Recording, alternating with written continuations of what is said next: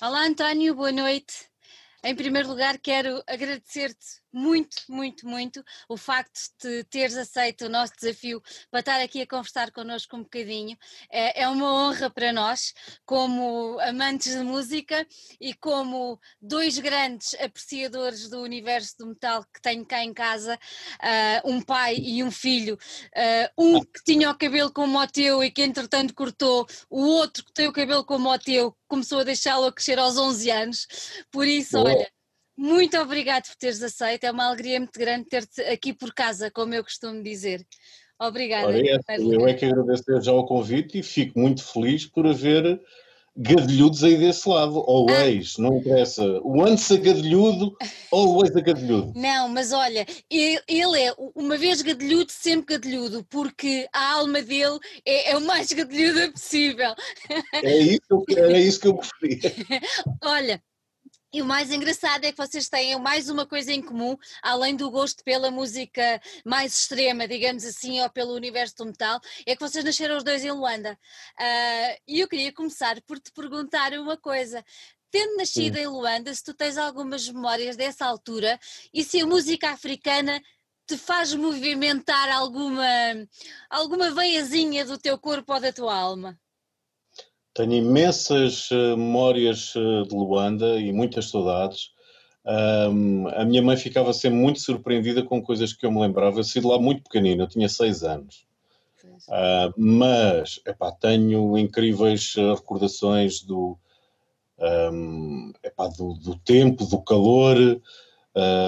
Tenho memórias, por exemplo, de andar a correr pelo quintal ou a passear pelo quintal, porque tínhamos um quintal grande com muitas mangueiras, muitas árvores, e de repente começar ouvia género um bocadinho de trovoada, de repente ficava tudo escuro, caía uma batega de água assim, mas de uma violência absolutamente incrível, e eu só me encostava, percebes, à parede da casa. Era o suficiente, porque eu estava tronco nu, só estava com os calçõezitos e ficava ali um bocadito, assim, a olhar e tal, esfria muito. Depois passava. Daí a 10 minutos era espetacular, percebes? Levantava, ouvias os passarinhos a cantar todos outra vez e era como se não tivesse acontecido nada. Maravilha. Era absolutamente incrível. E depois vinha-te aquele odor, aquele cheiro intenso da terra molhada e não sei o quê. Tenho imensas saudades disso. Relativamente à música africana, eu praticamente não tive contacto.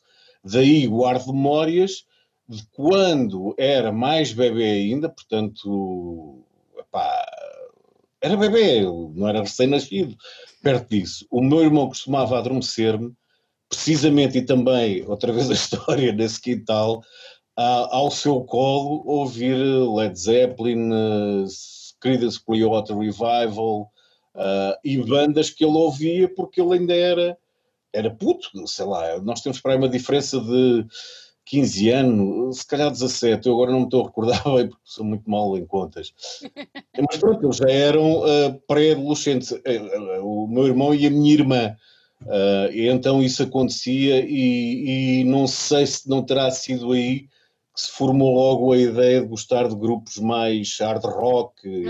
Os Creedence Clearwater Revival não são hard rock. Às vezes... Se calhar àquela altura...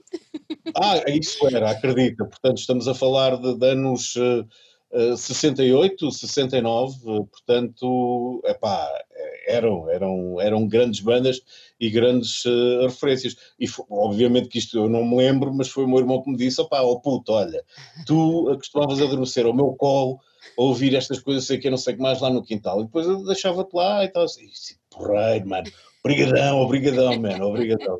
Cheira fixe. Olha, então estavas a dizer que vieste lá muito novo, vieste fazer o quê? A escola primária já cá em Portugal, em Lisboa? Sim. Depois fiquei cá, os meus pais vieram de férias e entretanto arrebentou o conflito por lá, isto foi... lembro-me do 25 de Abril, portanto isto terá sido em 1973, terá sido por volta dessa altura, não me recordo bem, se calhar estou aqui a confundir dados, ou se calhar foi... Pois eu não tenho noção mesmo, mas foi na altura em que rebentou o conflito, sei que o meu irmão, por exemplo, voltou, e depois eu fiquei cá com a minha mãe. Fomos viver para a terra dos pais dela, que é em Alvaiázere, perto de Tomar. Perto de Tomar. Fica entre Tomar e Coimbra. E estiveste lá até muito tarde. Isto tudo para tentar perceber como é que tu depois entraste pelo universo da música, não é? Com certeza. Não, repara, portanto, em Alvaiázere nós terá sido 73 a 77, por volta disso, uhum. E depois a minha mãe acabou por vir viver para Lisboa. Obviamente que eu ainda era bebê. Era bebê, era puto, tinha 10 anos, perto de 9. Sim, mais ou menos isso, e nós viemos para Lisboa, porque os meus irmãos estavam cá a estudar, portanto a minha irmã estava a tirar um curso superior, é enfermeira, e o meu irmão era engenheiro eletrotécnico, se eu não estou em erro. E ela, para estar mais perto, obviamente, claro, dos filhotes, abandonamos a casa dos pais, dos meus avós, maternos, e onde vivia a minha tia também. Já agora um alô para a família toda. Boa gente, tudo malta porreira. E portanto, epá, foi isso, e depois eu vim para Lisboa, não sei se foi um grande choque ou não. É isso que eu te ia perguntar, o que é que tu tinhas achado? Epá, olha, lembro-me, por exemplo, em Alvaiázere eu comecei a descobrir os primeiros sons e as primeiras bandas. Epá, lá chateei a minha mãe muito para ela me dar um rádio gravador de cassetes. Era um AC/DC, nunca mais me esqueço.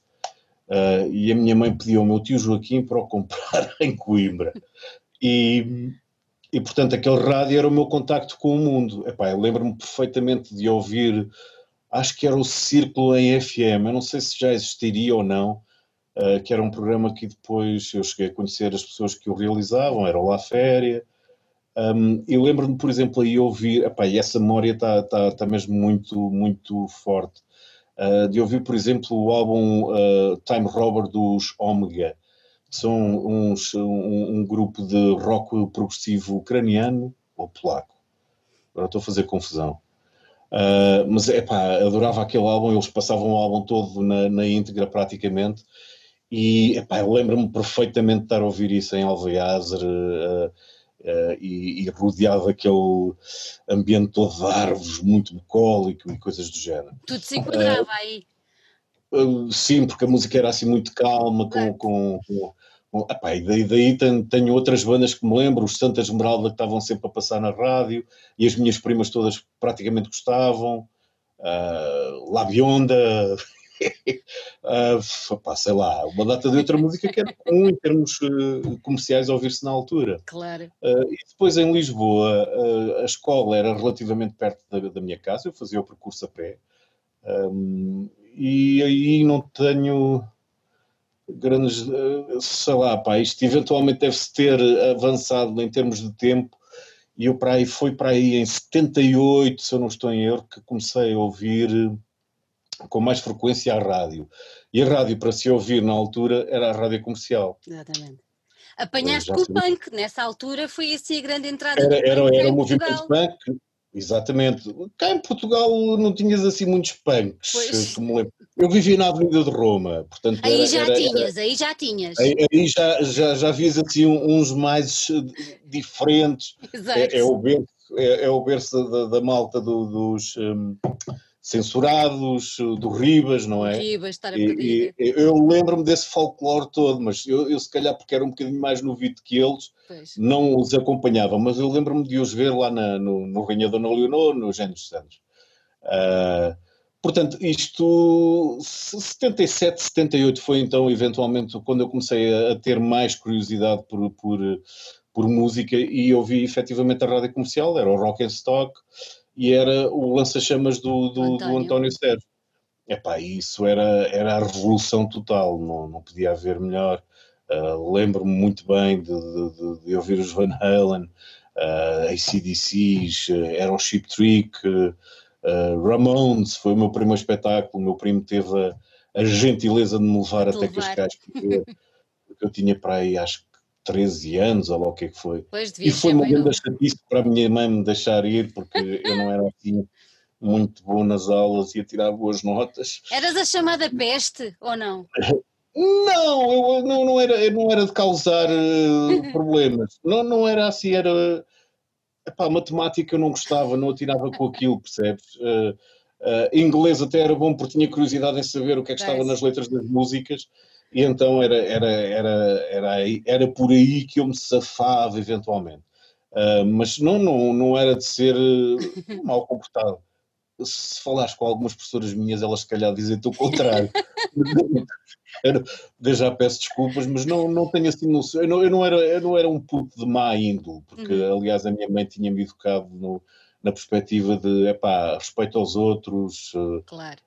Aprenda a ouvir, obedece, portanto às vezes não obedecia, mas era mais nessa onda. De resto, não era assim muito problemático. Se calhar alguns anos mais tarde a coisa tenha sido um bocadinho mais complicada, mas na onda das baldas, não era... de respeitar as pessoas e coisas. Olha, ainda te leis memórias desse concerto dos Ramones? Eu tenho pessoas de família que tiveram e que contam coisas muito, muito engraçadas daquela altura. Epá, lembro-me que o pavilhão de Cascais estava à pinha, tu nem conseguias andar. Pois. E o meu primo, para me proteger, eu não sei se ele normalmente costumava ir lá mais para a frente ou não, mas lembro perfeitamente que ficamos na bancada que tem o bar por baixo, um bocadinho mais coado, logo daquela entrada lateral do pavilhão, que aliás era por ali que se fazia a entrada, se eu não estou em erro. Epá, é que foi uma sensação absolutamente incrível. A energia em palco, o som era uma coisa absolutamente ensurdecedora. Devo dizer que tive, pelo menos nessa semana, e durante uma semana, com os ouvidos a tinir, a fazer... Exato. Portanto, hoje em dia, cenas que não poderiam acontecer por causa das razões óbvias, olha lá, perigo para a saúde pública, blá blá blá, essas coisas todas, mas isso aconteceu. Epá, mas foi absolutamente incrível. Não me perguntes qual foi o setlist, porque tocaram os maiores sucessos. Lembro-me perfeitamente do Joey a entrar em palco, a acompanhar, portanto, acho que era um roadie, se eu não estou em erro. Ele tinha literalmente a mão no ombro do roadie e ele chegava ao microfone e deixava-o ali. Isso foi uma coisa que me intrigou e depois, anos mais tarde, vim a descobrir que o Joey via mesmo muito mal. Ele era praticamente cego de um olho e via muito pouco do outro. Então, naturalmente, se o palco estava às escuras, ele, o mais natural seria... Voltava-se ali para baixo, exatamente. Ora bem, portanto, lembro-me, tenho essa imagem fortíssima na cabeça, e é o visual deles, as calças de ganga, a fotografia que tu tens no It's Alive, o famosíssimo álbum ao vivo deles, foi precisamente essa imagem que tu tens ligada ao Dramático Cascais, o símbolo deles com a águia, em cima, focada com spots do palco, uma imagem muito intensa. Depois levaste com uma descarga, não sei quanto tempo durou, mas terá sido seguramente durante uma hora.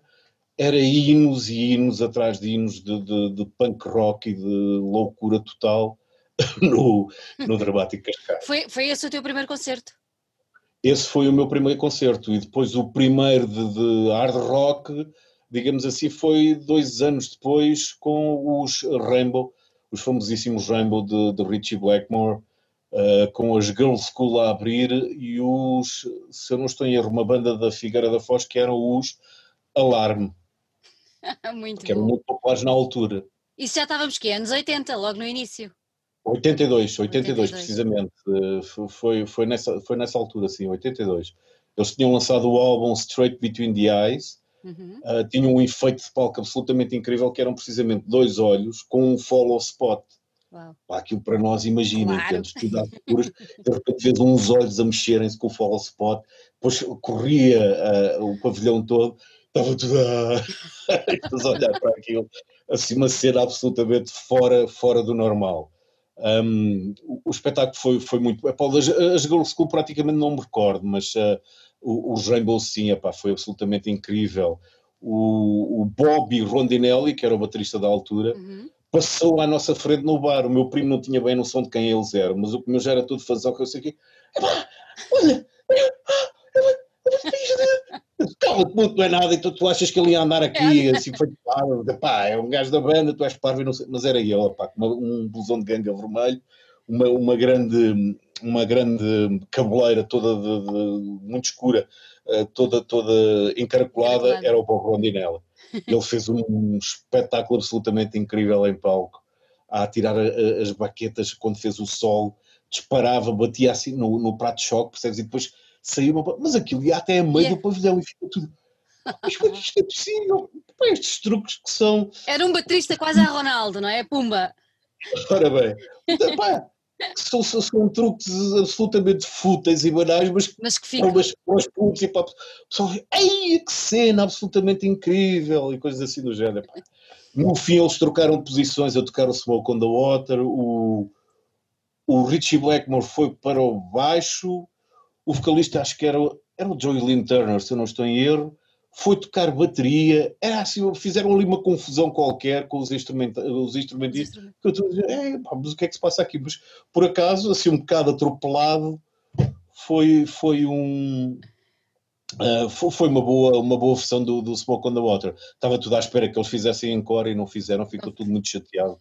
Porque o Richie Blackmore era assim um bocado para o ganchinho, e, não há encore para ninguém, ainda houve ali um impasse e tal, mas acabou por não acontecer. Olha, e o cabelo... Também... Diz. Não, ia-te perguntar, e o cabelo comprido? Foi nessa altura que decidiste? Ou foi mais tarde? Não, isto ainda estava sobre o jugo da Dona Rosa, não. O cabelo comprido, mas olha lá. Não. E só a partir aí da altura, foi para aí perto dos 17, 18 anos é que eu consegui contrariar, portanto, como é que eu ia dizer, a lei da minha mãe, nem penso nisso, cabelo cortadinho, tal como deve ser, aprumo e tal e coisa. Não, foi por volta dos 17, 18 anos é que eu comecei a usar o cabelo um bocadinho, não desta maneira, mas sei lá, pelo ombro eventualmente, foi nessa altura. Depois fui parar à troca, não, primeiro fui trabalhar para a Rádio Comercial, depois tive que ir para a tropa, coisa maravilhosa. Ninguém escapava? Aí ninguém escapava, mas andei uma semana inteira de cabelo comprido. Porque toda a gente dizia, o quê? Tu vais para a tropa com essa cadelha? Tu és maluco? Disse, não, vou ali ao barbeiro gastar não sei quanto, que é para me fazer um pente zero, e depois ainda chego lá e ainda me corto outra vez o cabelo, se for possível. Exato. Foi o que aconteceu. Exatamente. Havia tudo olhar para mim. Há um episódio que eu conto à malta de vez em quando, que estava eu na célebre formatura da recruta, e depois havia lá um sargento que era dos comandos. Estás a ver? Homem de peitaço, sempre com a t-shirt aberta, não sei o quê. Manda a boca assim para o ar, assim, punk rock! Vai ali a Isabel Queiroz do Val cortar o cabelinho. Eu falei, isto deve ser para mim. A Isabel Queiroz do Val era, não sei se sabes, uma... Era a cabeleireira mais famosa. Muito famosa na altura. E pronto, e lá fui eu, à barbearia e tal, e cortaram-me o cabelo todo. Que desgosto. Foi um bocado triste, mas mais ainda pelo tempo que eu passei lá e que não se aprendeu assim muita coisa. Aprendi alguma, obviamente, a observar pessoas, sim, a ter noção do país, porque eu vivi em Lisboa, mandaram-me para o Porto e depois mandaram-me para Chaves. Sim. Nessa altura, só para fazeres a viagem de Chaves a Lisboa, era o mesmo que tu levavas a fazer a viagem de Lisboa para Madrid de comboio, ou seja, 12 horas. Exatamente. De autocarro, atenção, portanto era um meio-dia de viagem para conseguir chegar de Lisboa ao norte do país, portanto, era qualquer coisa de... A malta mais nova hoje não imagina, porque vê tudo em autoestradas, naquela altura não havia nada. Nós passamos, portanto, nós, a malta que estava no RIC, no Regimento de Infantaria de Chaves, organizava-se para vir a Lisboa, nós alugávamos literalmente um autocarro, que era da Autotâmega, se não estou em erro, e entre nós dizia, pá, quem é que vai, quem é que está interessado, e alugava-se um autocarro para trazer a malta à sexta-feira ao meio-dia, para chegar cá à meia-noite, ainda conseguiam ir beber uns copos com os amigos e estar com as namoradas, e depois era regressar no domingo às 7 da tarde, porque fazíamos a viagem durante a noite, entendes? Para chegar portanto, ao quartel às 6 da manhã. Tínhamos tempo para entrar e tal, vestir a roupa e perceber o que cada um ia fazer em termos de serviços e coisas assim no género. Era uma logística, como se diz hoje, complicada. Corria bem. Olha, eu li algures, ou ouvi algures, que tu foste vocalista ou tentaste ser vocalista numa banda que entretanto até chegou a atuar no Rock Rendezvous. No Rock Rendezvous de Boa Memória. Explica-me lá isso. Pronto, epá, é natural, como eu gostava de música, que tentasse querer ser comum dos meus ídolos. Claro. Eu cheguei a ter lições de música no Filipe Alencastre, mas não era grande coisa. Eu era mais afoito, por assim dizer, em termos de história e ter noções de história da música e pouco mais. Em termos de escalas, ritmos quaternários, binários e coisas assim do género, eu não era assim muito aplicado, mas mesmo assim eu costumava ir à Feira da Ladra à procura de discos e corria por lá e tal, epá, o fulano tal, e eu conhecia-o e ele, epá, tu estudas música? E eu, sim. Tu não queres ser vocalista? Eu, posso tentar. E fui realmente fazer um ensaio, era os Naven, que foi uma das bandas que participou naquele célebre duplo álbum ao vivo que acabou por nunca sair do Rock Rendezvous. Mas eu não fazia parte dessa equação, atenção. Epá, eu fiz apenas um ensaio ou dois e era patente que eu, jeitinho para cantar nenhum, e muito menos para estar com um grupo ou quer que seja em palco a tentar cantar para fazer parte de uma banda. Portanto, essa ideia ficou logo por aí, não foi mais longe. Nem o facto da tua mãe ter oferecido uma guitarra te levou também a ser mais... Lá está, isso já fazia parte da ideia de que eu queria efetivamente aprender e a tocar e coisas assim do género, mas não, a minha mãe realmente ofereceu uma guitarra em conjunto com a minha irmã, fizeram um esforço monetário enorme na altura, para me oferecer uma guitarra, ainda ali tenho, mas não, pá, tentei durante alguns meses, mas também não, percebes, para já não tinha orientação de ninguém. Pois. Era aquela onda de tentar imitar por imitar, epá, e depois desisti, percebi que efetivamente... Não era a tua Repara, se eu me dedicasse, se tivesse talvez umas luzes de alguém, a coisa talvez se desse, mas em termos medíocres. Portanto, eu preferi ser qualquer coisa que não fosse acima do medíocre e que desse para estar perto da de música. Algo semelhante à música. Yeah. Yeah. Olha, tu explica-me agora uma coisa. Hoje em dia, é assim, os miúdos olham para o que se passa na sociedade e a primeira coisa que eles têm é agarrar no telemóvel, googlar, ir à net e ficam logo a saber tudo. Pronto. Seja o que for. Olha que nem todos. Nem todos. Mas na nossa altura, quando éramos miúdos, não havia internet. Não. Correto. Então agora explica-me, com esse teu gosto de saber tudo e mais alguma coisa sobre as bandas, sobre os músicos, como é que tu fazias? Era extremamente complicado. Portanto, estamos a falar dos finais de 70, como disse, 78, 79. Tu tinhas só uma revista de música em Portugal na altura, que acho que era a Música e Som, mas para eles falarem de bandas de hard rock era complicadíssimo. Exato. E depois quando falavam era para ironizar e dizer mal, como deixava assim um bocadinho mal disposto.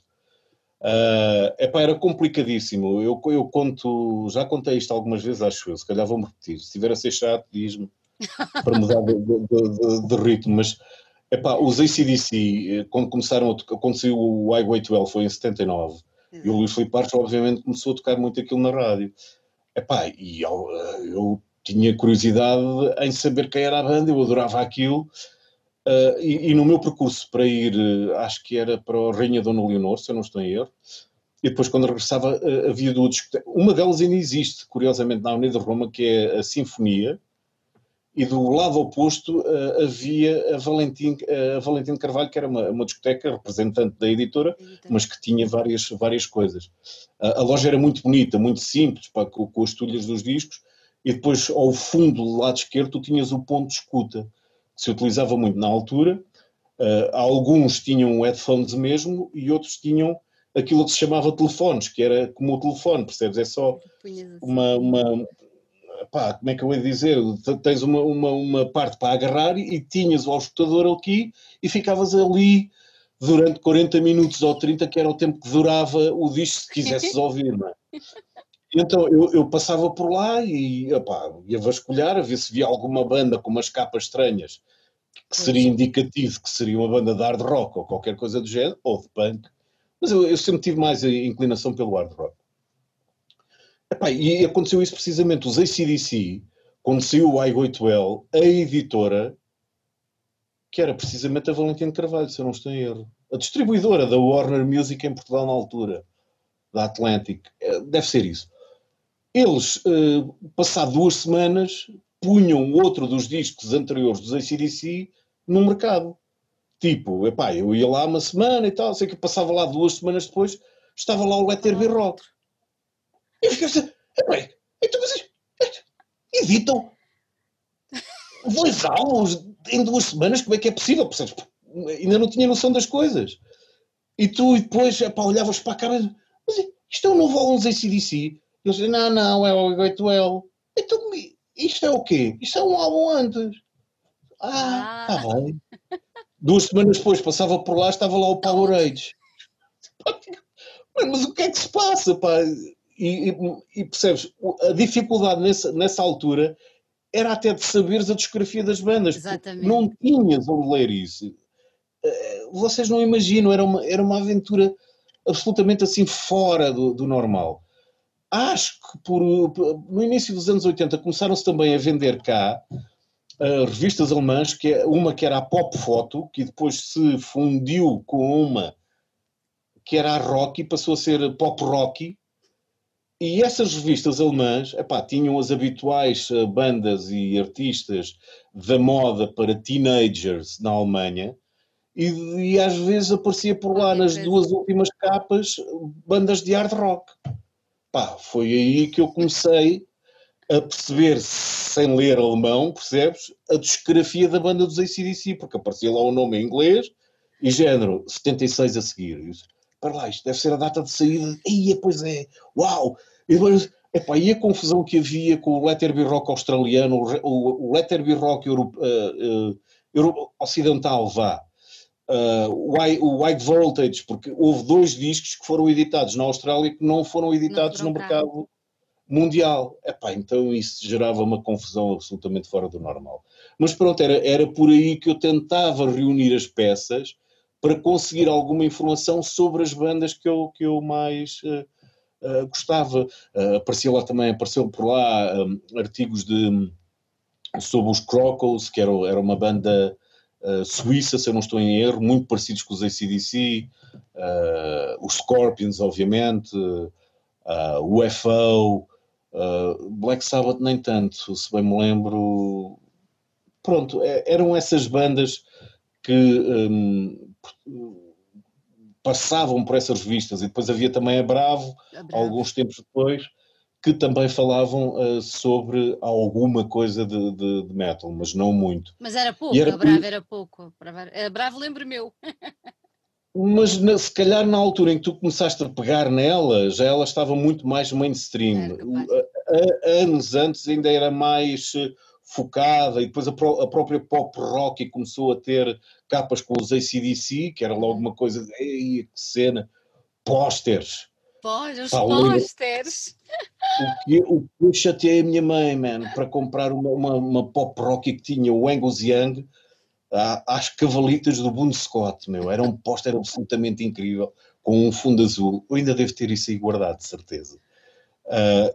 Só mãe, dá-me lá 75 escudos para ir comprar a pop rock. Meu filho agora não tem, está complicado, blá blá blá. Oh mãe, é que a revista vai-se embora e eu perco aquele póster. A sério, eu desfiz a cabeça à senhora e o perigo era esse, percebes? Porque eu já tinha a noção de que aquilo passado umas semanas, se não fosse vendido era devolvido, nunca mais via aquilo. Nunca mais vias aquilo. É a sensação também que tu tinhas quando, anos mais tarde, começaste a ter os gravadores de VHS para poderes gravar os programas que tu gostavas. Davam na televisão. E agora a malta é só voltar atrás com um dedinho, não é? Nada. Naquele tempo. Eu tenho... Pô, Tony, viste de um videoclipe, não sei o quê. Aí, mano, a que horas? Perdi, mano. Pronto, aquilo tinha-se perdido para a humanidade. Nós nunca temos, mais... Cá em casa temos caixotes ainda. Eu, como o meu filho achou o máximo, temos caixotes com VHS daquela altura. É uma coisa incrível. Olha, e depois como é que tu transitaste? Sei que também há aí uma história engraçada. Tu andavas meio perdida, a tua mãe estava um bocadinho preocupada contigo. Com o que é que tu ias fazer para o futuro? Sim, lá está, eu já tinha dito que não era assim um grande estudante e muito aplicado. E a minha mãe, o diretor da Rádio Comercial na altura, o senhor João David Nunes, morava no mesmo prédio que nós. Nós é que fomos morar para o prédio dele, melhor dizer. De vez em quando cruzava-se com a minha mãe, não sei o quê, e eu, então, Dona Rosa, tudo bem? O meu filho, o Tony, isto e aquilo é uma preocupação, ele não estuda, ele não se dedica, é só música. E o senhor, com uma das maiores paixões, disse à minha mãe: olha, mande-o lá ter comigo, que eu vou ver se arranjamos lá alguma coisa para eu fazer e pronto, que seja relacionado com música. E foi isso precisamente que aconteceu. Portanto, se não fosse a benesse desse senhor, eu de certeza que não estaria aqui, não é? E foi isso que aconteceu. Eu fui para a Rádio Comercial com uma condição simples, era pura e simplesmente uma experiência. Se resultasse, tudo bem, se não, era para esquecer, obviamente, e eu felicíssimo da vida por ter pelo menos essa possibilidade. Claro. Fui como assistente de realização da Onda Média e do FM, ou seja, portanto eu chegava lá e por volta do meio-dia saía às 7, 8, por volta disso. E a função era basicamente essa, era dar assistência aos realizadores, aos locutores dos programas. E o que eu fazia era fazia os roteiros, que era escrever na altura. As pessoas não têm eventualmente noção, mas passava o Still Loving You dos Scorpions, tinha que pôr o nome do tema, quanto tempo o tema tinha, os autores do tema, Klaus Meine, Schenker, qualquer coisa do género, a editora e, obviamente, o dia em que passou, em que o programa passou, quem era o realizador e coisas desse género. Essa cena era castiga, acredito. Era chato. Ninguém queria fazer aquilo, percebes? Perdão. Era isso que acontecia precisamente, sobrava para mim, eu às vezes também estava tempo sem pegar naquilo, depois tinha que fazer tudo enfiada, doía bastante. Tinha que fazer isso, atender as chamadas de passatempos, controlar a entrega de prémios de passatempos, lidar com pessoas que eventualmente ligassem para o programa, podiam ser amigos do realizador ou não, e eu tinha que perceber se era o mesmo e depois ia interromper, olha, Luís Filipe Barros, está aqui um fulano tal. Sei lá quem é esse gajo. Eu disse, olha, desculpe, eu não percebi bem, diga-me lá. Eu encontrei-me com ele num jantar no outro dia, não sei o quê. Olha, aquela pessoa... ok, está bem, passa lá a chamar. Pronto, esse tipo de coisas era mais public relations do que outra coisa qualquer. Obviamente levar os discos para a cabine e trazê-los... coisas desse género, não com todas as pessoas. O António Sérgio, por exemplo, detestava isso, porque achava que era uma cena de ser escravo, percebes? O António Sérgio dizia, não, deixa lá, não mexes os meus discos, eu levo isso. Era sempre a cena dele. Tu tinhas noção, António, tu tinhas noção que tinhas entrado para o lado de lá daquilo que nós, que gostamos de música e que ouvíamos rádio, quer dizer, uma pessoa... babava, não é? Só de imaginar estar na presença de qualquer um deles e tu de repente, pumba, entras lá dentro. Eu não entrei, eu senti-me sempre como um observador privilegiado, porque eu não fazia parte daquilo. Eu estava a milhões de anos de luz, percebes? Uhum. Sabia e tinha noção de quem eram as pessoas, eram os meus ídolos, muitos deles, outros eu não conhecia nem fazia a mínima ideia da importância deles. Epá, mas eu levava aquilo como, atenção, eu estou aqui, é uma grande benesse, ainda bem. Pá, curte, observa, faz as coisas como deve ser e pode ser que... Mas nunca tinha esperanças sequer de continuar no meio. Pronto, seria uma experiência que eu absorvi e que depois acabaria, como muitas outras coisas na vida. E efetivamente, pronto, estava na presença do Luís Filipe Barros, caramba, o António Sérgio, pronto, os meus ídolos de rádio, era assim absolutamente incrível. Epá, e nos corredores da rádio comercial, como deves calcular na altura, eram aqueles gênios, epá, tinhas o Hermano José, sempre com piadolas de um lado para o outro, era sempre a rir pelo corredor, o Mário Jandujal, epá, o João David Nunes, o Jaime Fernandes, epá, tudo monstros da rádio, completamente, aquelas vozes absolutamente incríveis, o Humberto Boto, o Rui Morrison, fazia o Morrison Hotel, epá, era assim uma aventura absolutamente fora do normal. Quando é que tu percebeste que se calhar estavas no sítio certo e que aquilo que foi uma benesse que te foi dada, tu tinhas se calhar, pá, se calhar é este o caminho, eu sou capaz de fazer isto, é isto que eu quero fazer. Quando é que tu tiveste essa noção? Devo-te dizer que foi algum tempo depois que, acho que era a Dona Fátima, se eu não estou em erro, que era a pessoa que tratava da logística em termos de contratos, ordenados e coisas assim do género, acho que foi ela a primeira pessoa que me mandou uma boca. Eu fui lá entregar os meus dados porque pá, não percebia nada daquilo, eu acabava por ser um bocadinho um menino da mamãe, embora não fosse um betinho da Avenida de Roma. Atenção, não insultem os betos. E, portanto, eu não tinha bem noção das coisas e era ela que me explicava, oh, António, agora vai ter que ter um... Ah, como é que era? Não eram os recibos verdes, era qualquer coisa assim semelhante. Você vai ter que se inscrever para fazer descontos para não sei o que, para a Segurança Social, isto e aquilo. Eu era um atado nessas... Ah, é? Então isso é bom. E acho que foi a Dona Fátima que uma semana depois, praticamente, de me terem observado como é que eu me comportava, disse, olha, o menino acho que vai ficar cá. E eu, vou ficar cá como? Vai continuar como colaborador, a trabalhar aqui no FM e a dar assistência à onda média. Eu, pá, que bom, não sei o quê, fico todo arrepiadinho, todo contente, e é que fiz, era tão bom, não sei, pá, mas não tinha a certeza se isso iria acontecer ou não, percebes? Obviamente que se fosse, era ótimo. Pá, se não fosse, como tinha dito, olha lá, paciência, não, era uma experiência que eu tinha vivido. Mas foi ela que me disse isso, epá, e houve epá, vias a malta mais velha, os técnicos, os assistentes de realização, não sei o que, olhavam para ti sempre com aquela, isto tem mania que é vedeta e percebe disto. E depois pronto, epá, eu era todo nerdzinho, o Barros falava numa banda e eu dizia, pois essa banda é aquela não sei quem. Sabias tudo! E eu ficava naquela, e eles ficavam... Ah, parece que o puto percebe isto. O puto faz. Era aquela onda de... Eu não percebia nada de futebol, epá, não falava de mais nada, o pouco que eu sabia era de música, então era assim se calhar um bocadinho para o... Clicavas-me num botão, falavas numa banda e eu tentava passar a informação toda que eu sabia na altura e pronto, foi isso precisamente que aconteceu.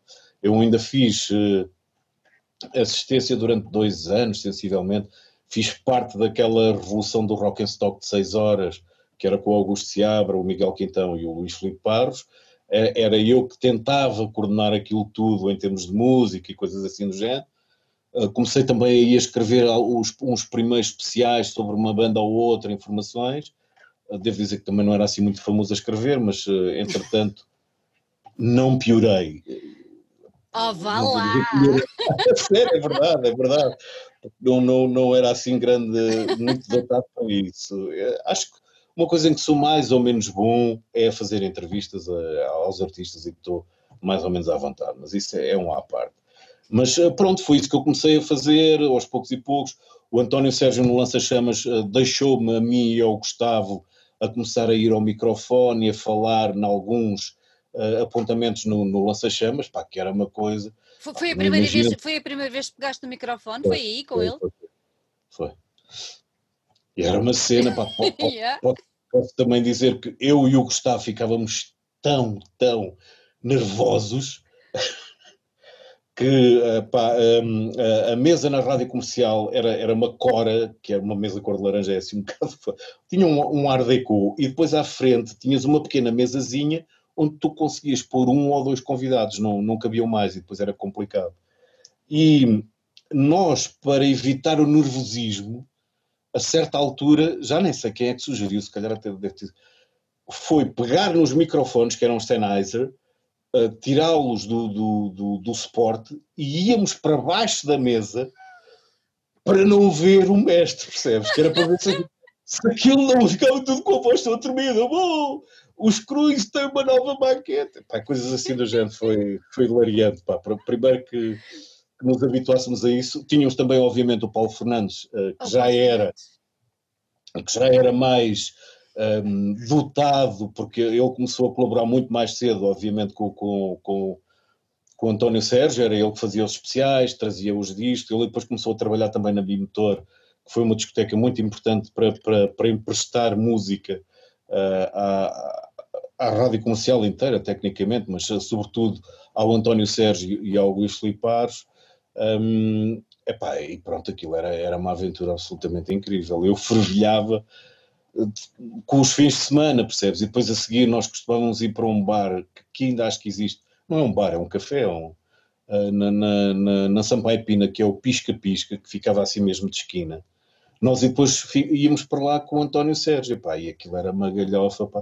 Eu ficava felicíssimo de o pôr a rir com uma graçola toda que eu fazia, pá. Era eu, Gustavo Vidal normalmente, o Paulo Fernandes, a Ana Cristina, às vezes vinha a filhota e, epá, e o Sérgio. Íamos para lá, íamos lanchar, comíamos uma tosta mista, bebia-se algumas cervejas, no meu caso, e o Sérgio também. Mas pronto, epá, estávamos ali, eram fins de tarde absolutamente incríveis. Aquilo era terapia para mim e ainda por cima era semanal, portanto era mesmo muito bom. Olha, e o teu primeiro programa foi já na Rádio Comercial que o começaste a fazer também? Não. O meu primeiro programa foi mesmo na Rádio Energia. Já foi na Energia. Sim, os últimos tempos, portanto, eu na Comercial acabei por estar lá há cerca de 3 anos, se eu não estou em erro. Uhum. Foi mais ou menos isso. E quando se deu aquela revolução no Rock and Stock de 3 horas, portanto, o Augusto Seabra fazia parte dessa revolução, o Miguel Quintão, e eles eram a nova geração de locutores, realizadores, o que lhe queiram chamar, na Rádio Comercial. Depois surgiu um projeto liderado pelo Nuno Santos, que agora está à frente da TVI. Uhum. Ele trabalhava na TSF e o Emílio Rangel tinha-lhe proposto fazer uma nova rádio, uma rádio que fosse revolucionária e que fosse, portanto, direcionada para um público mais jovem, um target mais jovem. E assim surgiu a NRJ, Nova Rádio Jovem. E o Nuno Santos, portanto, foi o capitão, digamos, a ideia foi o Emílio Rangel, ele foi o executante, o braço... Uhum. O braço direito. E o Nuno tinha passado também pela Rádio Comercial e começou a recrutar seletivamente as pessoas que ele queria para fazer parte do projeto. Então o Miguel Quintão tinha chegado à Comercial e o Seabra há tecnicamente um ano e meio, qualquer coisa assim, se calhar estou aqui a confundir as datas. Mas eles estavam lá relativamente pouco tempo e foram de repente convidados para um novo projeto. Pá, e eles foram. O Sérgio Noronha foi também, que era um dos grandes assistentes da Rádio Comercial. Um grande beijinho para o Sérgio. Conhece o Sérgio, não sabia. Yeah. O Sérgio Noronha foi um dos alicerces da rádio em termos de produção. Ele fazia a assistência do famosíssimo Todos no Top do Jorge Pego, exatamente, que era o top de música no país mais importante, por assim dizer. Era. Ele fez parte desse projeto logo de início. Epá, já nem me lembro mais quem é que foi diretamente para lá. Era o José Marinho veio do Correio da Manhã Rádio, se eu não estou em erro. Epá, e depois não me lembro do resto da malta, de onde, qual foi a proveniência. Eu, nessa primeira leva, fiquei para trás. Pronto, era assistente, não tinha qualquer tipo de interesse, digamos assim, para a equação. Mas o Miguel que então disse-me logo: pá, puto, tu aguenta-te aí, que a gente vai-te buscar. E eu fiquei naquela, assim, pá, pronto, de qualquer das formas, fiquei triste porque era uma malta mais jovem. E eu embora. Uma amizade. Epá, mas obviamente continuava a trabalhar com o Luís Filipe Barros e com o resto da malta. E, epá, assim foi, eles foram, o projeto foi lançado, se eu não estou em erro, em 1991, e um ano depois vieram ter comigo e disseram-me: olha, tu, como é que é? A Rádio Energia, na altura, lançou-se no ar com um programa de heavy metal diário, que agora não me lembro o nome, e a minha condição foi: sim senhor, eu vou, mas vou fazer o programa de heavy metal. E eles? E eu fui para lá com, atenção, a minha função principal era continuar a ser aquilo que era na Rádio Comercial, que era um assistente de realização, que eles precisavam para coordenar entrevistas, cenas assim do género. Epá, eu na Energia, bem, eu na Comercial também já o fazia. Eu cheguei a ligar para a casa do Pete Steele, dos Typo Negative. Não sei onde é que eu consegui o número, se foi na Holanda, através de fax e coisas assim do género, não sei o quê. E alguém me deu um número que era... Foi a mãe do Pete Steele que me atendeu. Muito bom! Ai, tão bom! O Carlos disse: eu estou ligado a Portugal. O quê? Olha, era para falar com o Pete, se pudesse ser. Ah, ele não está aqui, ele está lá embaixo, porque ele vivia na cave da casa deles. E aconteceu, consegui entrevistar o Pete Steele na altura em que saiu o primeiro álbum, o Slow, Deep and Hard. Pá, foi uma cena... Eu ouvi aquilo, mandaram-me um sampler da editora da Roadrunner, diretamente da Holanda. Pá, quando ouvi o Zero Tolerance, man, adorei aquela cena, fiquei absolutamente fascinado. E depois a minha quest era tentar falar com os artistas. Ah, pá, e consegui, o número de fone daqui, deram-me outro número, não sei o que, consegui chegar à fala com o homem, foi absolutamente incrível. Isto era um à parte, portanto, na Rádio Energia precisamente queriam que eu continuasse a fazer esse tipo de funções. Epá, e também a coordenação de passatempos, textos que iam para estúdio de locução, cuidar do mapa das promoções, portanto os cartuchos, os anúncios que iam para o ar e coisas assim do género. Epá, e no meio disso tudo iria fazer o meu programa de metal, que era uma grande responsabilidade, porque nunca falar ao microfone, atenção, era complicado. Na Rádio Comercial tínhamos a hipótese de lança-chamas. O Luís Filipe Barros também no Rock and Stock, houve uma certa altura que ele me deixava dizer umas notícias. Epá, mas era uma aventura grande, não era assim feita facilmente. Mas pronto, foi esse o desafio. Eu disse: muito bem, eu vou, mas quero isto.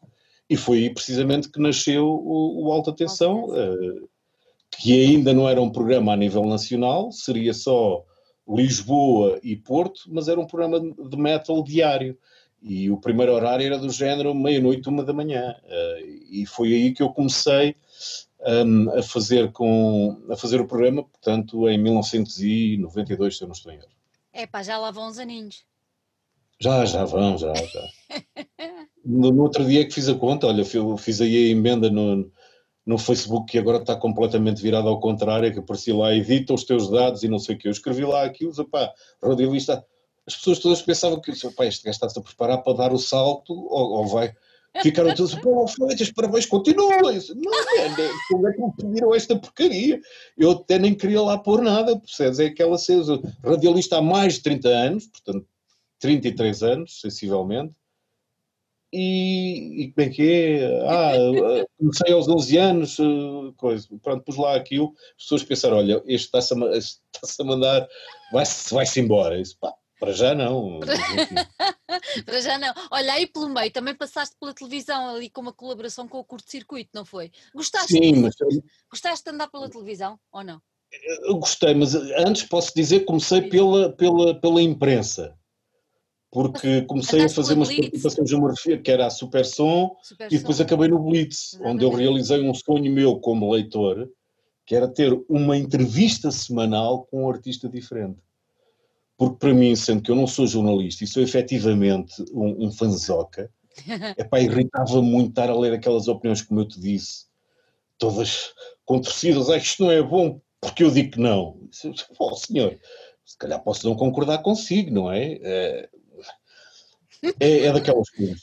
E o que eu dava importância, efetivamente, era tu passares o contexto da música que ouvias para quem, efetivamente, a produzia. Concordo contigo. Pronto, o trabalho que eu tinha na Rádio Energia, que eu conseguia fazer algumas entrevistas, ou depois pegava nessas entrevistas e passava-as para o papel. E foi aí que no Blitz, mais ou menos na altura em que eu comecei a colaborar com a Energia, para aí 93, sensivelmente, comecei a ser colaborador do jornal Blitz. António Pires, grande paciência, a corrigir os textos, muito obrigado, meu caro amigo.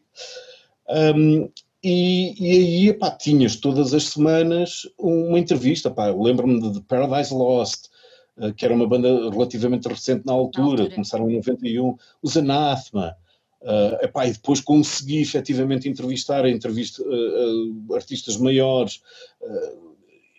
Para Portugal normalmente não faziam entrevistas, percebes, porque eles não tinham representação nos meios de comunicação normais ou de mainstream.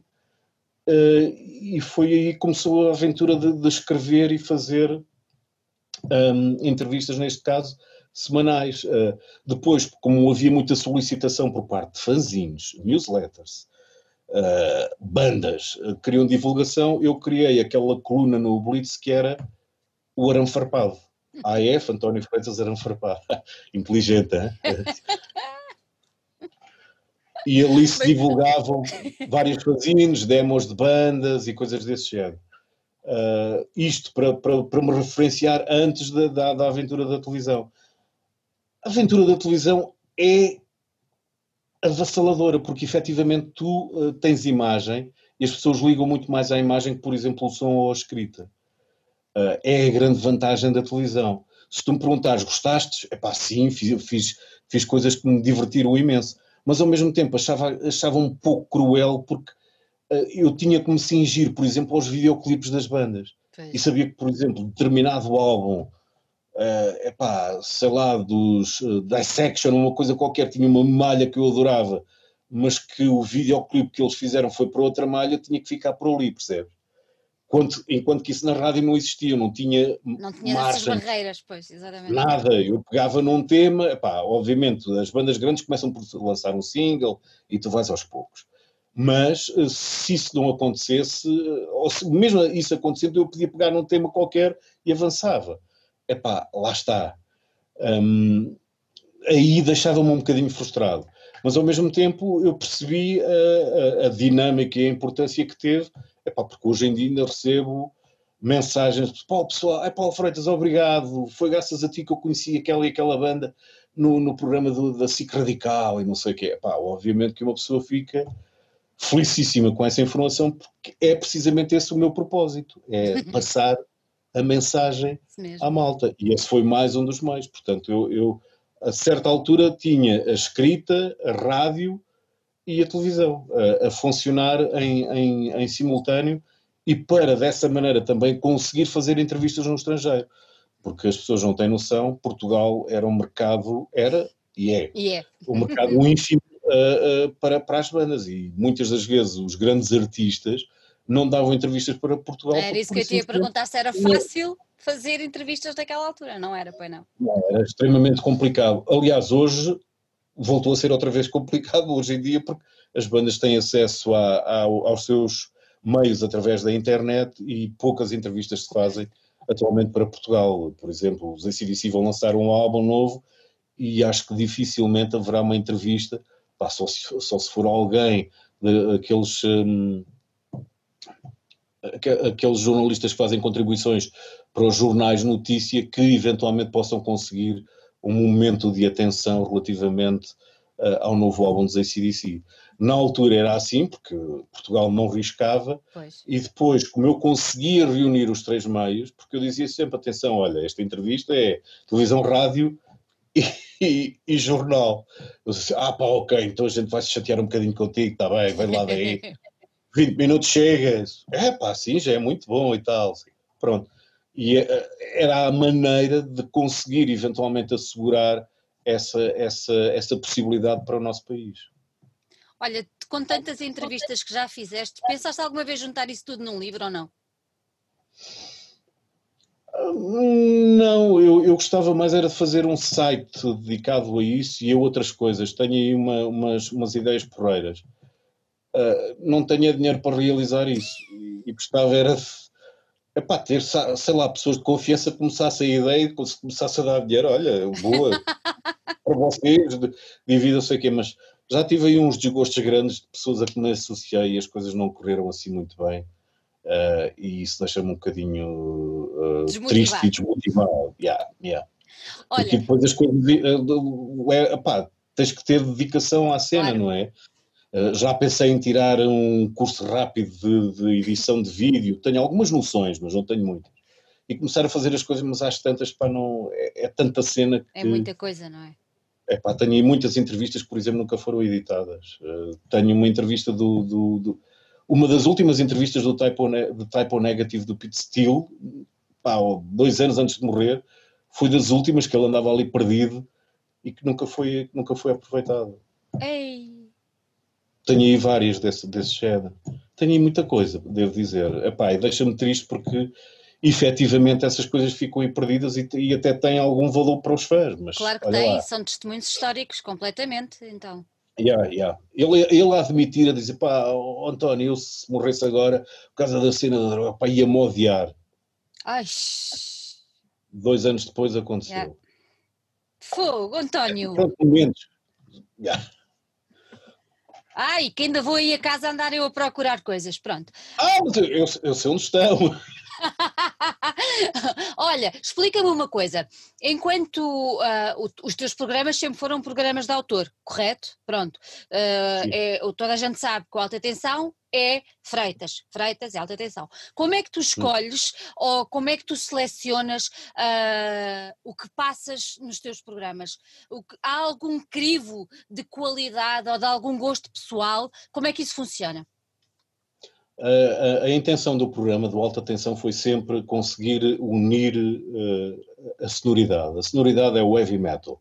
Yep. E podemos ir do hardcore, glam, progressivo, até ao grind, black death, post, sei lá o que quiserem, hoje em dia. E a minha intenção sempre foi essa, mesmo desde dos tempos da Rádio Energia. O programa dividia-se por uma primeira meia hora mais acessível, com Aerosmith, Van Halen, AC/DCs, Black Sabbath, Gamma Ray, Halloween e coisas desse género. E depois, a partir da meia hora, eu fazia um destaque de uma banda que era mais pesada, Napalm Death, Carcass, ias para o black metal. As bandas que na altura...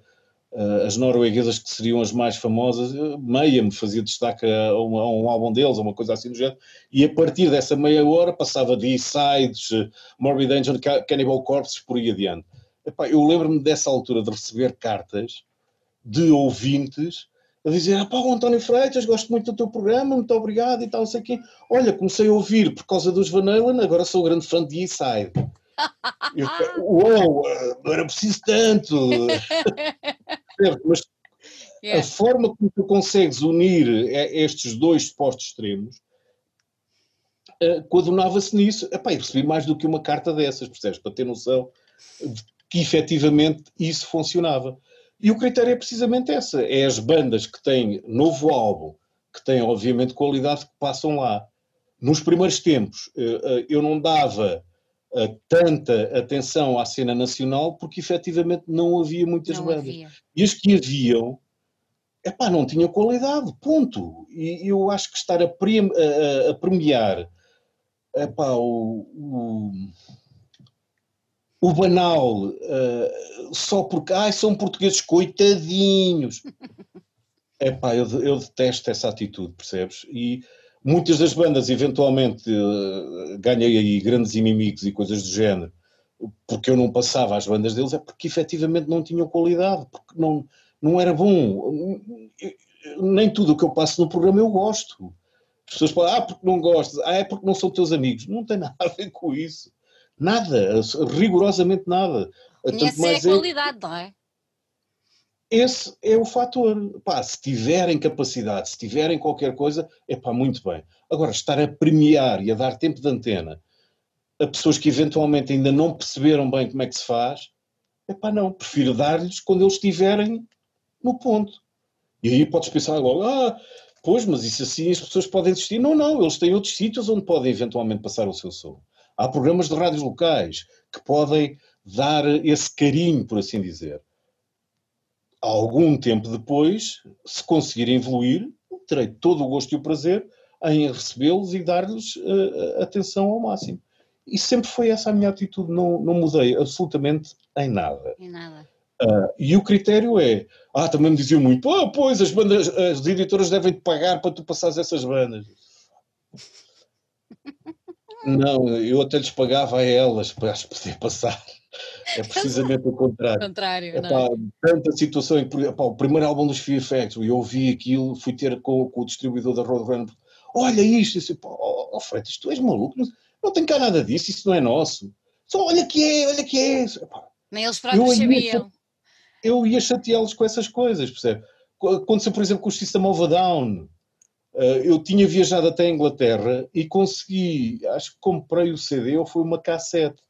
Eu já tinha lido assim, uns quadradinhos muito pequenos em algumas revistas sobre o System. Pá, ouvi aquilo, adorei a cena, passei-me, fui ter com a Sony Music, se eu não estou em erro. Que? Epá, estes gajos são muito bons, meu, vocês têm que fazer isso. Epá, não tenho cá nada. E eles depois iam investigar, percebe? Pois, claro. Para aí um mês depois, Freitinhas, consegui, está aqui, porra, isso aqui. Boa, man, agora vê se me consegues uma entrevista. E conseguias ou não? Conseguia, nessa altura. Já estamos a falar em 90s e tais, já era relativamente mais fácil. Mas era, pá, eu faço as coisas pura e simplesmente pelo gozo de as fazer, e o critério, pá, sim, há bandas que eu gosto, muito mesmo, que me dizem muito, obviamente que tenho muito gosto em passar essas bandas, mas passo, sei lá, passo para aí 30% de bandas que gosto e o resto não me diz nada. Mas sei que é importante para as pessoas que ouvem o programa. E a divulgação faz-se dessa maneira. Pá, está aqui, gostam? Porreiro. Não gostam? Somos amigos na mesma. Se calhar passo daqui um bocado um tema que vocês vão gostar. Exatamente. Porreiro. Até porque a função de um programa de rádio é exatamente esse, não é?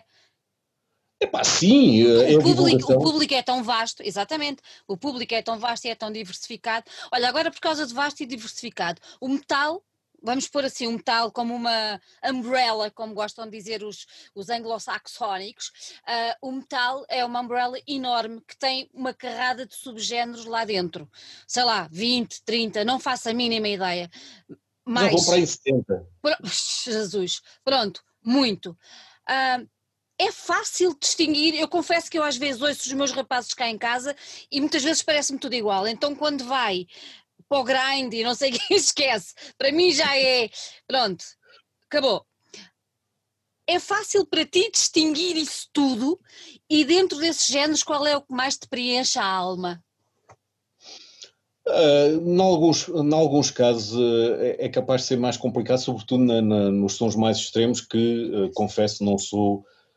grande praticante, não costumo ouvir grindcore a conduzir carros. Gosto mais de Rock FM, AC/DC, Aerosmith, essas coisas. E o pessoal do outro lado vai dizer: ei, a ganda cota, meu fogo, só gostas dessas cenas. Pá, não, sou assim desde pequenino. Eu com 18 anos, eram as bandas que eu ouvia e que acho que são mais propícias para se conduzir, mas nada contra a quem ouve outro tipo de sonoridades. Mas efetivamente sim, às tantas a diferença e a fronteira é muito pequena para se distinguir certo tipo de bandas.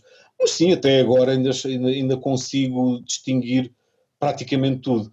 Irrita-me é a nomenclatura que se dá, porque efetivamente muitas delas estão a querer mascarar aquilo que fazem como algo de novo e uma cena absolutamente fora do normal. E depois tu vais ouvir, olha, isto afinal é uma banda de post-black metal com influências de jazz e a pessoa fica, meus amigos, isto é tecnicamente rock progressivo, uma cena assim flutuante, mas com os acordes mais rudes, mais violentos, exatamente, pá, não. Mas percebes, é aquela cena de criares um tag novo, porque foste tu que fundaste essa sonoridade, percebes? E eu não tenho assim muita pachorra para isso, sinceramente. A maior parte das vezes nem faço menção ao que algumas bandas... Epá, eu recebo aí em termos de press releases, epá, esta é a última grande sensação, e uma pessoa vai... Epá, vou ouvir todo... Mas é isto... A pessoa fica... É mais o nome pomposo, não é? Do que o que vem lá dentro. É aquela cena de uau! E às tantas... Eu já o disse várias vezes, eu passo semanas inteiras a sacar álbuns e ouvir música na internet. E estou sempre à procura de algo que me... Epá, faça... Epá, isto é porreiro, isto é fixe, o que é isto? Percebes? Quando tu começas a sentir assim os cabelinhos no braço... Uou, isto é fixe! Nada, pá, leio tantas descrições, rock progressivo com influências de space rock, não sei o que, não sei o que mais. Vais ouvir aquilo, é digente, é um gajo a fazer instrumentais todos, e um gajo, então, mas esta descrição não tem nada a ver, pronto, mas olha lá, sinais dos tempos, posso dizer que efetivamente há semanas em que saco 100 álbuns para ouvir. Naquela tentativa de, epá, tu ouves, ok, porreiro, está bom, está fixe, ok, mas não há assim aquela cena de, uou, grande nível. António, tu notas isso tanto no mercado nacional como lá fora? Ou é mais caro? Eu não estava a falar do nacional, eu estava a falar de todo. Ok. Ei, atenção, estou a falar do planeta Terra. Ok. Epá, sim, por exemplo, tu hoje em dia, nas nossas bandas nacionais, tens qualidade suficiente para umbrear com qualquer banda europeia. Eu também acho. Que era coisa que há 20 anos atrás não tinha. Outra coisa que nunca imaginei na minha vida, o Alta Tensão na Antena 3, estar a fazer uma entrevista por semana com bandas nacionais. Produção nacional. Uma por semana. Nos 2 últimos anos, antes desta situação toda, eu estava a fazer praticamente uma entrevista por semana. Ou era um EP... ou era um álbum, e estava a entrevistar bandas e talento nacional, dava-lhes 1 hora, aliás mais, porque depois as conversas são tão longas que depois quando punha na internet os programas tinham para aí 1h30 ou qualquer coisa do género. Era o que eu estava a fazer e quero obviamente voltar a isso muito, muito em breve, mas é para tu teres uma noção e é para enfatizar o facto de que nunca imaginei isso na minha vida, ter a possibilidade de entrevistar uma banda, e a condição é, obviamente, tem que ter um disco, tem que ter um trabalho para mostrar, para passar a mensagem às pessoas. Isso está a acontecer atualmente no nosso país, portanto, tu tens um volume de bandas suficiente para conseguires, pá, não é todas as semanas uma banda edita, mas, por exemplo... Tens um início de mês e há 5 grupos que editam nesse mês, percebes? E é assim que eu depois vou distribuindo-os no resto das outras semanas. E isso é um fenómeno absolutamente incrível que eu nunca julguei viver no nosso país. Isto para dizer que tem tanta qualidade, efetivamente, como as internacionais. Relativamente... Diz. Não, ia dizer, aquilo que se dizia há um tempo atrás, que o rock estava morto, nem o rock, nem o metal, nem o punk está nada. Não é? Eu sou perfeitamente da mesma opinião, não está nada. Eu acho que então a nível de sei lá, do metal, mas até de vários subgéneros que não chega aos não vamos aos rebulho, não é? Que aquilo para mim é um grind que eu ouço e que eu gosto e que danço e que vou na festa com eles.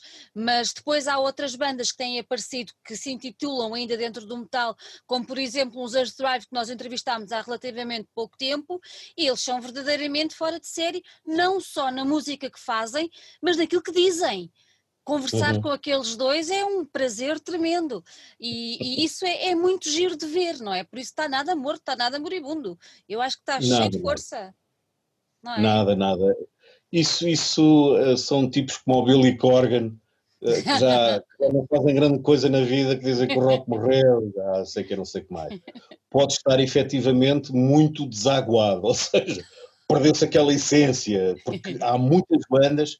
Há muitas pessoas a tentar chegar aí. Exatamente. Mas o movimento ou a filosofia não se perdeu. Acaba por ser um statement de diferença, de estar um bocadinho à parte, de estar mais atento a outras situações. Epá, nunca mesmo. Desde essa expressão nasceu com o punk. Punk is not dead. Porque diziam que epá, isto é uma modazinha, vai acabar...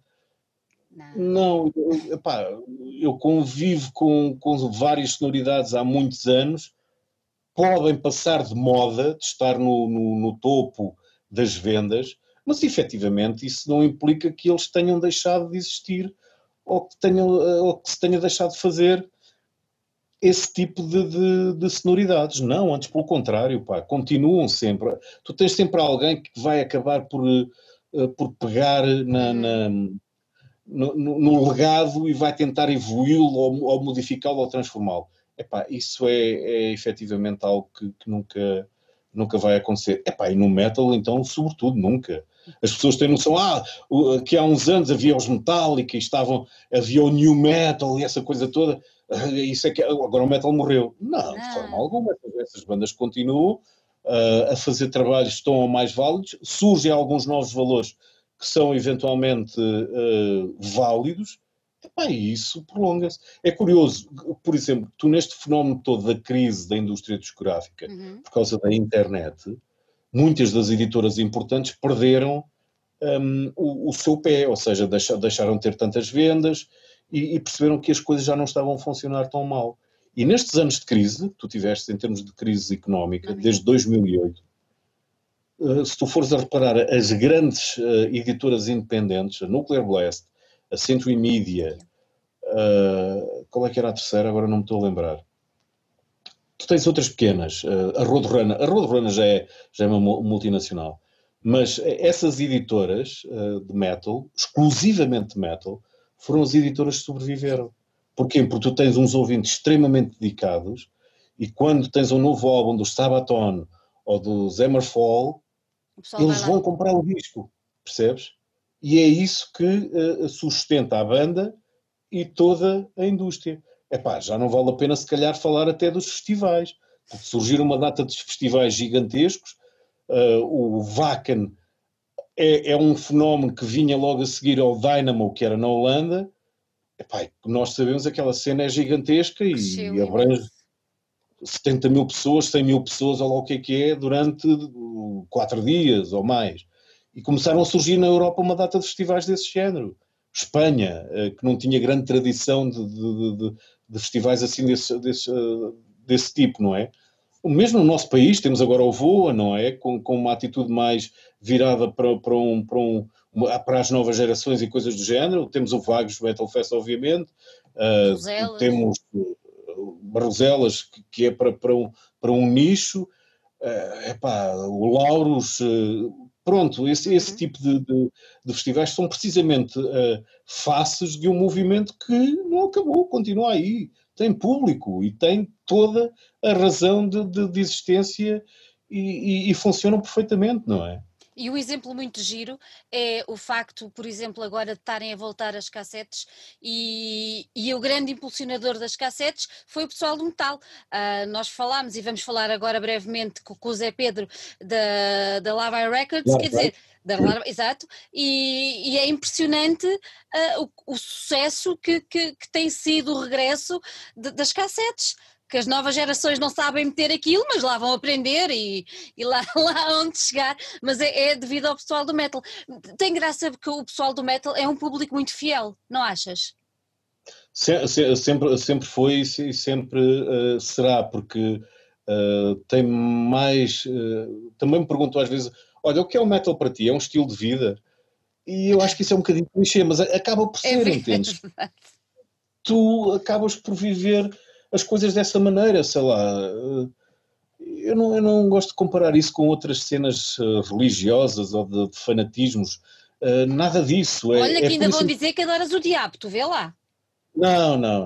Nem ele, nem o outro. É tudo, para mim é tudo tanga. Mas a filosofia em si é de tu... Epá, gostas de algo, é como se fosse teu familiar, percebes? Yeah. E tu fazes questão de estar lá a apoiar e de fazeres parte e seres um número com que se conte relativamente a isso. E sempre vi essa atitude na nossa sonoridade, no metal. Às vezes irritava-me quando, por exemplo, entrevistava alguns indivíduos de algumas bandas com uma atitude mais tradicionalista. E eles diziam, pá, esses gajos, isso do new metal não é metal. E eu ficava, oh, que caraças. E depois perguntava-lhes, diz-me lá uma coisa, tu quando eras puto não gozavam contigo porque gostavas de Iron Maiden e coisas assim do género? Já. Então agora tu estás a gozar com os putos porque gostam de new metal, man? Não. Mas aquilo não tem nada a ver. Olha, é uma cena mais... mainstream de uma sonoridade que efetivamente tem lá lives e tem referências do metal. E através disso eles podem descobrir outras coisas e vão fazer do seu caminho. É precisamente isso que eu fiz no meu programa desde sempre, percebes? Se tu gostas disto, eventualmente também podes gostar disto, percebes? E a atitude é essa, é conseguir fazer com que as pessoas entendam que o naipe é muito grande, é vasto. É muito vasto. Podes efetivamente não gostar.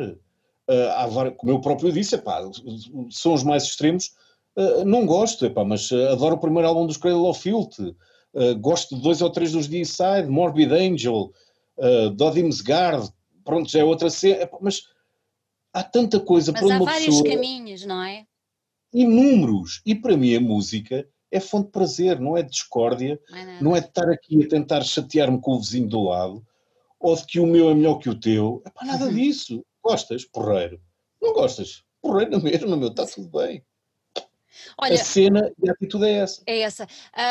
Agora falávamos de ser um público muito fiel e que se entreajuda. Achas que isto que temos estado a passar, temos estado a assistir a salas que estão a passar mal, salas que nós frequentávamos regularmente, pelo menos no nosso caso, frequentávamos regularmente, umas que já fecharam, outras que estão com a corda na garganta, e o pessoal tem-se unido bastante para se ajudar. Achas que isso trouxe um bocadinho ao de cima, essa essência que nós falávamos do metal, do pessoal se tentar ajudar uns aos outros, de haver agora os leilões, malta a tirar os seus discos das suas coleções e o merchandising que tem em casa para poder ajudar? Achas que é bom de ver esta união, apesar desta confusão que está a passar-se? Como é que tu vês isto tudo? É absolutamente louvável, mas posso até dizer que outra coisa não seria esperada da nossa malta, por assim dizer, porque... são pessoas que têm outra sensibilidade e outra atitude e outra forma de efetivamente estar na vida, e eu tenho assistido a isso ao longo dos anos em várias situações. Há uma criança doente que é de algum dos nossos amigos, vamos fazer um espetáculo para ajudar, qualquer coisa desse género para angariar fundos, e é o que está a acontecer infelizmente agora. Temos que fazer parte de alguma maneira de uma solução para casas que são absolutamente emblemáticas e que durante anos fizeram falta no nosso meio. Isso também foi outra diferença que aconteceu no nosso país nos últimos 10 anos. Exatamente. E que é absolutamente fundamental para as nossas bandolas, ou seja, com amor e carinho, poderem mostrar e poderem se testar em termos de estrada e de música. E pronto, é efetivamente complicado ver a situação em que muitos dos nossos estão envolvidos. Posso dizer também a questão dos técnicos, a malta que monta os palcos e que são roadies, epá, eu acho que 95% deles são metaleiros. Completamente. Porque são malta que gosta de música, quer viver no meio, exatamente, não conseguem eventualmente com uma banda ganhar dinheiro, epá, então utilizam o seu dom, aquilo que sabem fazer em prol da produção de espetáculos, o que eu acho absolutamente incrível. Louvável. É verdade, é verdade. E malta super dedicada. Yeah. Sem dúvida alguma, e estão eles todos a viver uma situação extremamente complicada nestes tempos, e é obviamente de louvar aqueles exemplos que tu disseste, a malta a unir-se para poder ganhar mais um motivo para se poder apoiar, para poder passar a mensagem e fazer com que algo aconteça. Epá, isso é só a prova da boa índole da nossa malta, como é que é? Do nosso corpo associativo, como dizem no futebol. Eu não percebo nada de futebol, já estou a trocar aqui este tempo. Mas é efetivamente verdade. É. Mas isso é muito bom que é para o pessoal que está fora do metal, quando olha para vocês e quando olha, não digo para nós, mas quando olha para vocês metaleiros, cabelo comprido, né?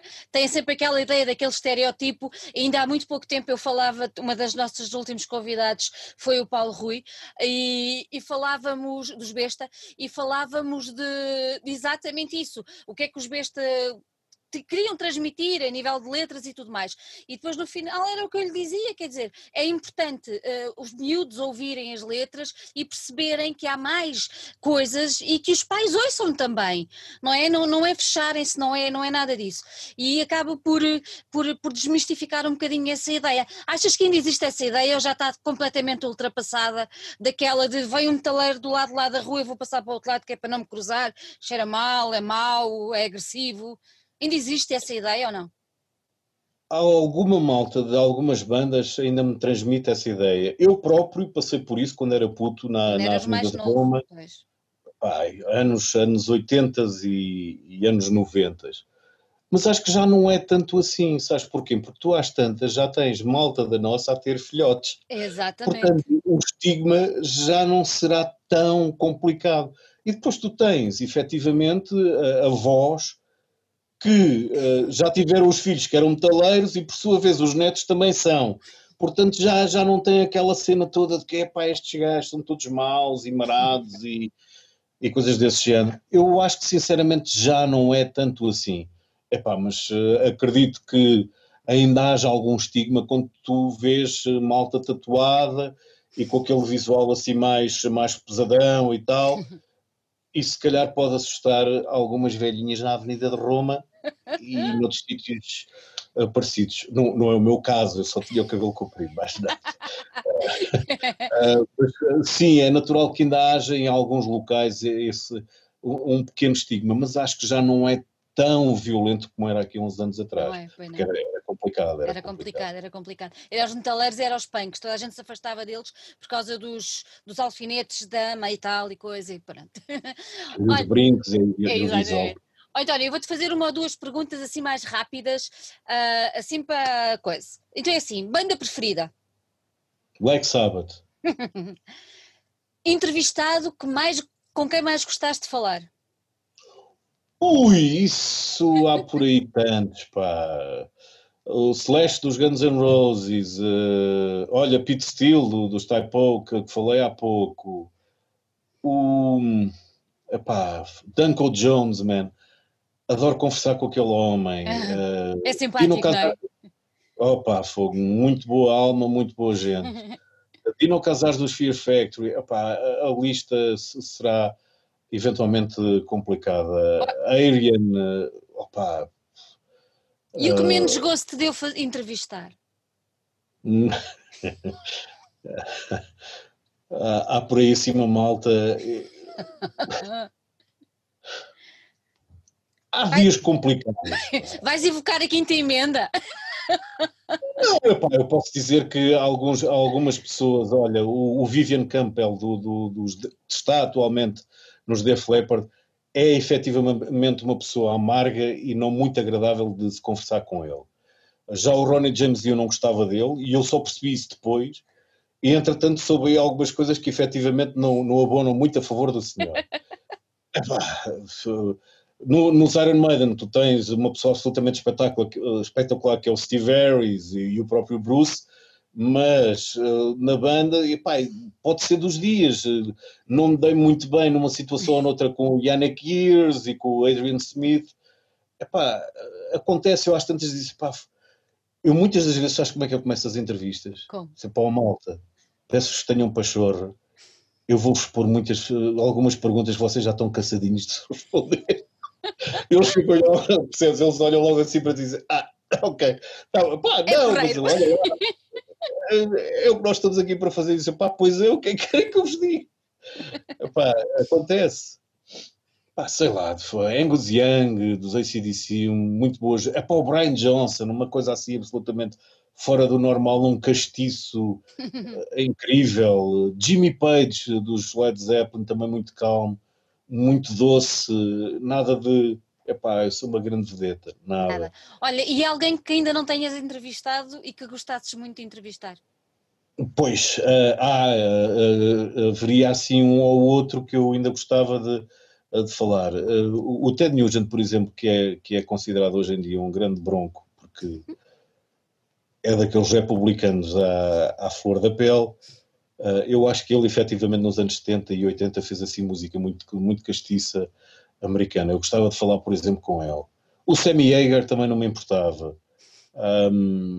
Epá, pronto, gostaria imenso de ter falado com o Bon Scott, isso já não houve grande possibilidade. O John Bonham dos Led Zeppelin também não. Ah, sim, alguns, mas devo dizer que já estou muito calminho relativamente a isso. Já consegui chegar à conversa com muitos dos meus ídolos. Epá, e tenho a certeza que hoje em dia é cada vez mais complicado tu conseguires entrevistas com eles, porque eles têm têm os meios, portanto, claro. A partir da internet, se tu fores a reparar na forma como os AC/DC estão a montar esta campanha, foi feita por outdoors que serviram de notícia para passar pela internet. É. A partir daí tu tens, percebes, os meios de comunicação estão ali, e se tu quiseres saber, vais lá àquele ponto. Está ali. Portanto, eles se não quiserem falar com ninguém, não falam. Olha, o concerto da tua vida. Opa! Reunião dos Black Sabbath em Birmingham. Quando eles voltaram para o Ozzy, tive possibilidade de os ver lá. É para ver os Metallica ao vivo no pit, no estádio de Alvalade, no antigo estádio de Alvalade. Uma aventura assim absolutamente incrível. Epá, mais um festival em Milwaukee, o Wisconsin, nos Estados Unidos, ver os Slayer lá assim no pit e olhar para aquela intensidade. Uau. Os Biohazard, o Billy Graziano, eu estava a tirar fotografias, o gajo saltou para o meio do público, mas lembrou-se de passar por mim e dar-me uma ganda esticada na cabeça, que eu fiquei assim, mas o que é que aconteceu? Comecei a olhar para o palco e disse, mas olha, falta aqui um guitarrista, estava ele... No meio da maralha toda. Epá, há tantas coisas absolutamente incríveis que eu assisti. Marilyn Manson em Londres, no segundo álbum. Ixi. A ver o pessoal todo a cuspir para cima porque o gajo pedia-me, cuspam. Eu disse, se calhar não é boa ideia, man, então. Epá, a intensidade do homem, as pessoas... A ferverem ali na grade com o Portrait of an American...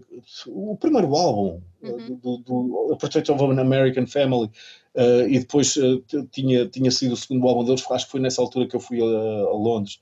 Epá, cenas assim de uma intensidade. A Perfect Circle, que eu vi em Inglaterra com o primeiro álbum. Isso deve ter sido bem bonito. Ui. Tomar, quero outra vez. Pois claro. Absolutamente incrível, absolutamente incrível. E eu ficava, era frustrado a tentar perceber como é que eu ia passar essa mensagem às pessoas. Ou seja, porque é indescritível. Eu depois ia fazer a crónica daquilo para o Blitz, ou ia falar na rádio sobre isso. E São cenas que me deixavam essencialmente frustrado por causa disso mesmo. Uhum. Era eu tentar passar ou descrever a intensidade daqueles sons e daquela música para as pessoas. Epá, mas sim, há muito para onde passar em termos de música. Olha, tens noção, hoje as pessoas conhecem-te, as pessoas sabem quem tu és. Tens noção que hoje és para muitas miúdos aquilo que o António Sérgio, por exemplo, foi para ti, com a idade deles. Tens noção disso? Tenho, mas não me vanglorio disso, obviamente. Dizia-te, não tenho nada a noção disso, estaria a ser, obviamente, falso. Sim, tenho miúdos, não, adultos. Adultos? Agora já são adultos. Os miúdos agora ainda andam um bocado arredados. Pode ser que descubram o poder. Sim, mas assim, tenho noção que eu acabei por, obviamente, ficar com esse papel. Portanto, o que o lança-chamas justificou para a minha geração, eu terei sido, nos anos 90, 2000, o ponto de encontro para muita malta. Sim, e muitos deles estão em bandas e que me dizem isso. Oh, Freitas, graças a ti conheci aquele álbum e tal, não sei o que. Man, good. Era essa a intenção. Deixa-te feliz exatamente por causa disso, não é? Porque era essa a intenção e saber que tocaste em alguém. Não era de ser conhecido. Claro, fico claro. De saber que a mensagem chegou lá. Isso é que é mais importante. Yeah. Olha, António, antes de irmos embora, vou-te só deixar aqui um último desafio, que era, no meio de tanta banda que tu conheces, no meio de tanta música que tu ouves, eu gostava que partilhasses aqui com quem nos ouve uma sugestão de algo que tu tenhas ouvido muito recentemente e que aches obrigatório toda a gente conhecer. Epá, como é que eu vou resolver isso? Assim, de repente, como é que eu te vou resolver isso? Epá, eu não tenho assim sacado coisas muito fora. Eu posso, se calhar, falar no Zorazim Pazuzu, que é um dos álbuns que eu estou a curtir, que é uma cena marada norueguesa. Ok. Mas, em termos de hard rock, uma banda que tenha assim feito... O Tyler Bryant, não sei se poderei dar assim como referência. Pá, descobri uns grupos obscuros marados de rock solista, de Orange County. Epá, mas repara, não são fora do normal, eles estão pura e simplesmente a acarinhar o legado dos Lynyrd Skynyrd, entendes? Epá, há muita música boa. É uma questão das pessoas estarem atentas. Eu estar assim a fazer pinpoint numa banda é um bocado complicado. Eu percebo. E nacionais, tens uma data delas absolutamente incríveis. Olha, os Attic Demons, o novo álbum deles está muito bom. Os Dogma, surpreendente, em termos de qualidade. Olha, o Fernando Matias, parabéns ao homem, que ele farta-se de produzir em bandas. E está a dar conta do recado muito bem. Os Bastardo, Crawl, acho que sim, também. É Crawl? Não, estou-me a enganar aqui num nome qualquer. Há muita coisa. Muita coisa. Eu assim fico perdido, percebes? É melhor o pessoal ir mesmo descobrir, não é? Epá, e aí faço um plugzinho, é RTP Play, Antena 3... Alta atenção, se escreverem isso no Google vão lá dar, estão lá 1500 programas. Espetáculo. Muito programa. E estão lá, em alguns desses, estão lá entrevistas de bandas nacionais, portanto, e internacionais também. Internacionais. António, olha, muito obrigado mesmo de coração ter estado aqui connosco. Gostei muito de estar à conversa, contigo. Acho que continuávamos aqui o resto da noite, mas já passou 1h40. Sério. Olha, mais uma vez, muito obrigada de coração. Foi um gosto, foi um prazer. E olha, podes contar sempre com o nosso ouvido a ouvir-te atentamente. E quando isto passar, vamos ter contigo aí num concerto qualquer para trocarmos aí mais 2 dedos de conversa, mas aí com uma cervejinha na mão, para ser uma coisa mais... Mais refrescante, sem dúvida alguma. Olha, por acaso, devia ter aqui uma cervejinha. Um grande beijinho e muito obrigada. A ti também, muito obrigado pela atenção, agradeço imenso o convite e foi muito agradável esta conversa. Muito obrigado. Obrigada, António.